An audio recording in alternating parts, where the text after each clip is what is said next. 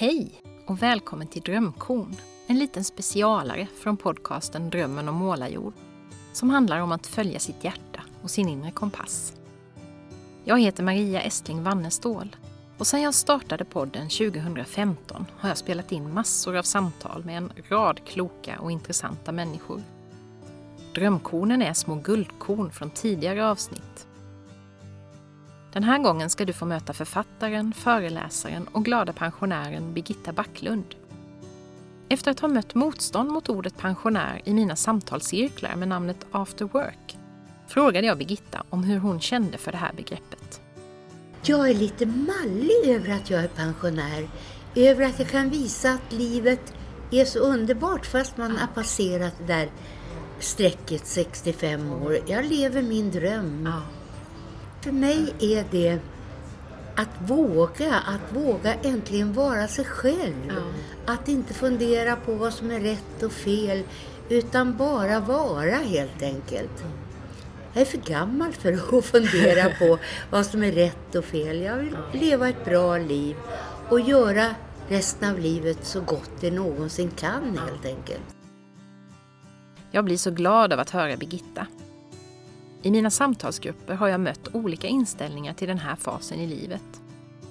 För somliga har det varit väldigt utmanande.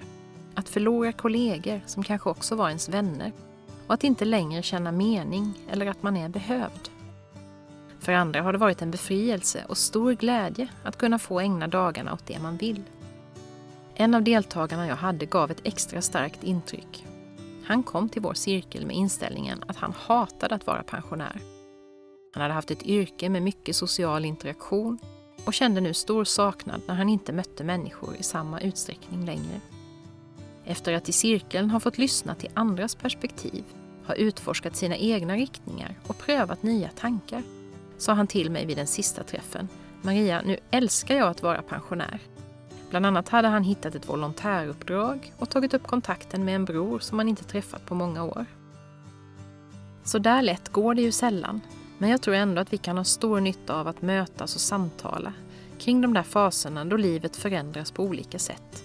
Till exempel när man går i pension, när barnen flyttar ut eller när man själv eller någon närstående drabbas av sjukdom eller funktionsnedsättning. Jag brukar ju prata om vikten av att sätta ord på sina tankar och känslor. Och här kan som sagt samtal fylla en viktig funktion. Ett annat sätt är skrivande och Birgitta berättar om hur det hjälpte henne att bearbeta sina svåra upplevelser som bland annat handlade om övergrepp, kriminalitet och droger. Och jag började skriva och jag grät och jag skrev. Och det gick många år, men jag märkte liksom att jag mådde bra av att ja. skriva av mig allt skit. Det var aldrig en tanke på att ge ut det i bokform. Nej, det fanns ingen sån från början nej, alls. Nej, nej, nej. För hade jag haft den tanken hade jag aldrig vågat vara så ärlig. Nej. Och sen kom ångesten.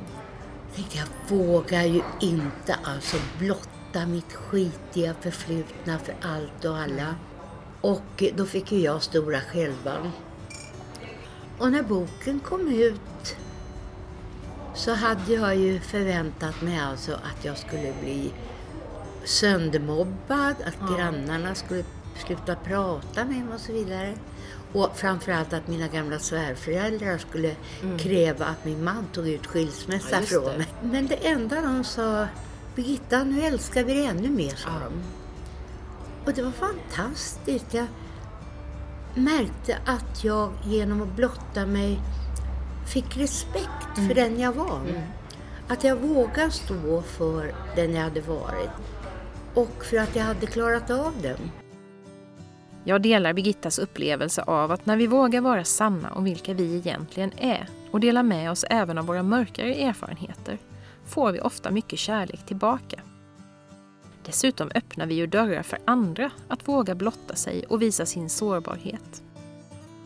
Birgitta är också ett fint exempel på att det går att vända även ett destruktivt liv, ta revansch på livet efter många svåra år och att känna livskvalitet och passion på äldre dagar. Det tror jag vi alla kan ha nytta av att påminnas om, även om våra erfarenheter inte är så mörka som Birgittas. Jag tycker att jag har fått en andra chans i livet. Och jag vill ta vara på varje sekund utav det livet. Jag har missat så många år och jag har levt ett liv som inte har varit värt att leva. Äntligen så har jag lite livskvalitet. Och jag njuter varenda sekund. Ja, det är så härligt.